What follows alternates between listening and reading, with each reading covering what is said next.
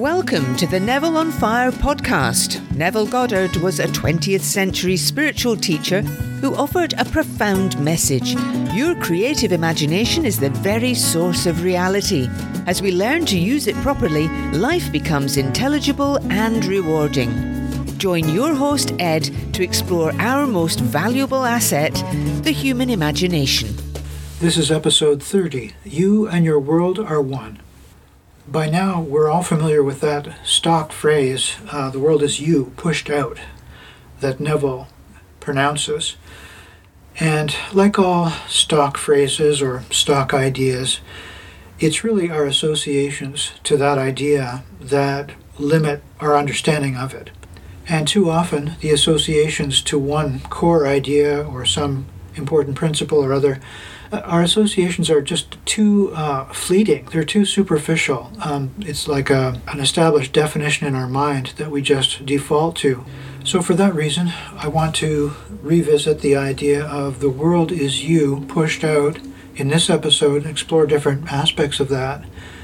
And I can point you to episode two. So, I'm sort of circling back around now to this essential idea that I had started the whole series with. If you go to episode two, which is called Manifesting versus Total Reversal, it's an exploration of this idea um, from uh, a theoretical point of view, showing you that it's a reasonable thing really to contemplate and to turn over in your mind. But here today, I'm going to offer some contemplation of this idea in the hope that you'll find it inspirational. So, to start out, years ago, I read quite a lot of C.S. Lewis. There's something that he said that strikes a chord with me. He said that, in so many words, uh, 3D existence, the life in the world of time and space as we know it, is a great gift. He characterized it as a gift. So, what that tells you right away is that the whole experience is something of an artificial setup. What we take to be reality is sort of a clever arrangement in our minds by virtue of which we're convinced that the external world is the ground of truth. It's something independently existing. And yet, at the same time, we could see that C.S. Lewis obviously had the idea that the spiritual endeavor was the central thing in life. Well, in another reference, I can remember a friend of mine years ago when we were talking about uh, psychological development and self growth and that sort of thing. She remarked that she had a friend who described this whole project as a great back and forth. In one phase of life or one stage, you'll focus inward and try to develop from within, from the ground of ideas and feelings and inner revelation. And then you'll transition into the next stage of your life where you're focused on doing, on accomplishing things in the outer world, the seeming outer world, and having those sorts of concerns and that frame of mind and then you'll naturally gravitate to going back within. So there's this constant alternation. Well, I kind of like that approach, except that I don't want to emphasize a schism, a division between the outer and the inner. And that leads me to call your attention to a previous episode where I was describing in uh, how to enter the creative state. That was the name of the episode. How to create an exercise, which was saying an affirmation but in the act of uh, pacing, uh, walking uh, in the outer world with the object of trying to diminish the division between the psyche and the seeming external world, and also to try to work up the feeling of the wish fulfilled. So, putting those ideas together, why is it that we can't simply walk in the world, be in the world, do all the things that we have to do, and yet at the same time, we're doing it from the standpoint of understanding? that the whole thing is a psychological projection. I think that will not remove you from reality. On the contrary, it'll get you closer, more immediately connected with reality. At the same time, it'll transform the feeling of who you are in the world. So, if we take to heart Neville's ideas, there's an artificial division. But why is it that that division seems so natural? I think there's a few reasons. First of all, we can't accept the fact that the external world is ourselves projected because there's just too much out there that we're not consciously aware of. We don't think we're responsible for it. We can't readily understand it or explain it. And this is, you know, the world of nature and all of its vast complexity and all the natural laws and all the things that we have to learn, like mathematics and so on. And the second aspect is that we have other people in the world, and we can't wrap our minds around the idea that somehow we have something at root in common with those people. They seem to be independently existing and to have nothing to do with us. And the third reason why we can't accept the idea is that all that we find distasteful, unjust, and negative in the world, we can't accept that it's part of us. We think it's something out there that is inflicting its conditions and its evil effects upon us. The strange thing is, the more you contemplate the idea that your world is your own psyche being reflected back to you, the more you're actually able to answer these objections. So it's fairly obvious that at our level, we don't consciously comprehend the totality of manifest creation. We have to use our human faculties to discover, uncover the truths of the world.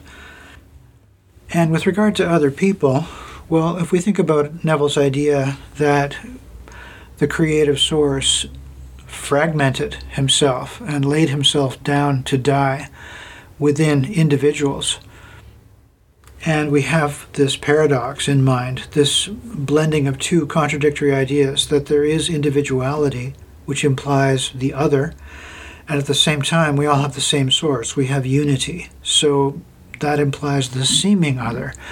So, in one sense, human beings all share the same panorama of experience and emotions.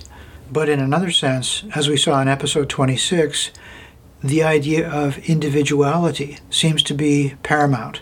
And that plays out in so many different ways. You can see that in life you attract to yourself people who have an affinity with your own characteristics, with the purpose of the whole thing to recognize oneself in the other person, whether that's positive or negative, and whether you're willing to accept it or not.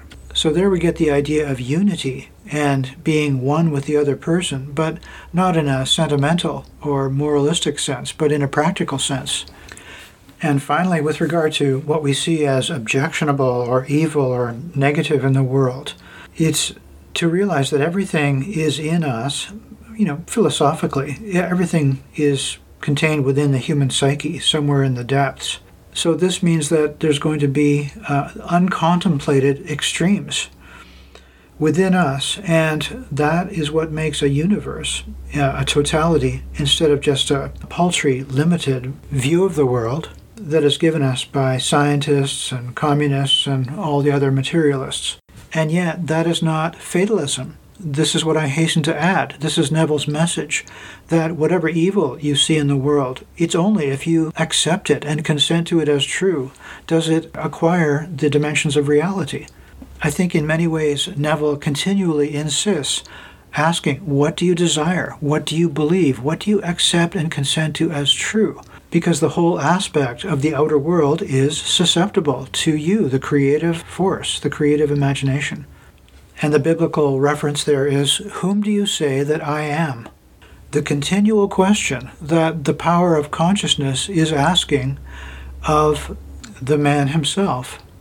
Well, this view of things has explanatory power. It explains why we experience mind as being sort of plugged in to a universal source. And that's why we have all of this static going on in the mind. And all of these undesirable ideas and suggestions can easily crop up, but we needn't take them personally. We just realize that this is part of the background static that in a passive state we're going to be susceptible to. It also explains that absolutely we should consider the ideas, the concepts, the attitudes within the mind to be like so many pieces of furniture. I think that was a reference in one of the Seth books that can be rearranged. In fact, that's the title of one of Neville's uh, lectures, To Rearrange the Mind. and to eliminate, in some strange way, as Neville puts it, the things that are undesirable. We can just uh, disregard, delete, or dissolve things that are unwanted. And this ties directly back to the disciplines of the mind that Neville explained and that we covered in episode 5.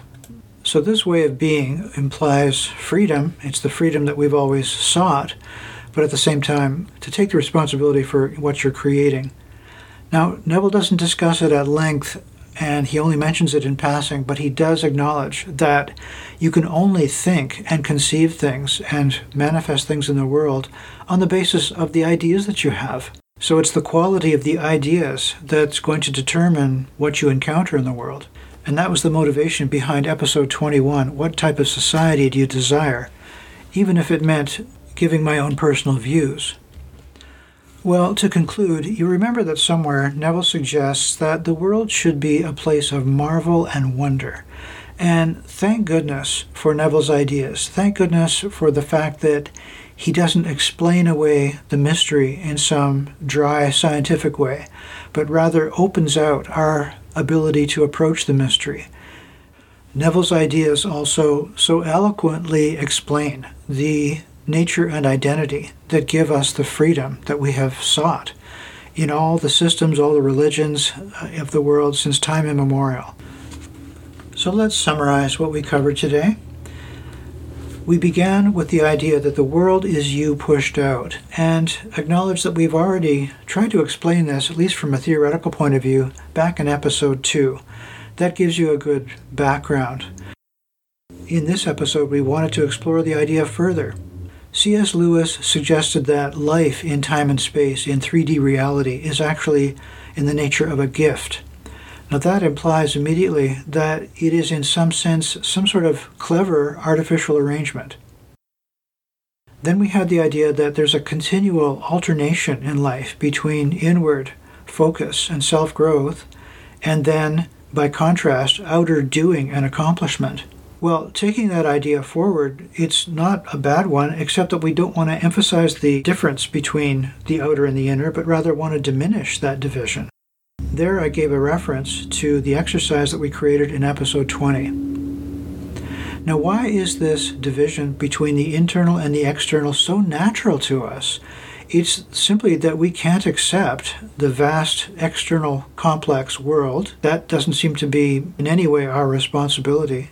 We can't accept the basic unity with other people, nor the negative and evil parts of the world. And yet, strangely enough, these objections eventually can be answered uh, as we continue to contemplate this strange paradoxical idea that the world is ourselves pushed out unity with others is seen not as a sentimental notion, but more of a practical, realistic notion. Similarly, although evil in the outer world is emanating from us, it is continually a question of what you accept as true. The static of the mind is part of being plugged into the unity of mind in a subconscious way, but the elements of the mind consciously can be continually selected and arranged and rearranged as we wish. And there I gave a reference to the disciplines of mind in episode 5. Finally, the quality of the ideas that you have, which we referred to in episode 21, will determine what you encounter in the world. So, finally, today I wanted to draw your attention to the fact that we've completed 30 episodes now to date and within those episodes, you've got, I think, three things. First of all, a presentation of core ideas that Neville Goddard is offering, and an assessment on my part of their value, as well as resources and citations so you can find his work. Second thing is an interpretation and explanation of these ideas with reference to other thinkers and other traditions. And the third thing is a series of practical exercises to overcome difficulty and to strive for the best chance to internalize and live by the precepts of Neville Goddard. And I want to thank you for your time and attention. Thank you for listening. Remember to check the show notes and subscribe to the Neville on Fire podcast.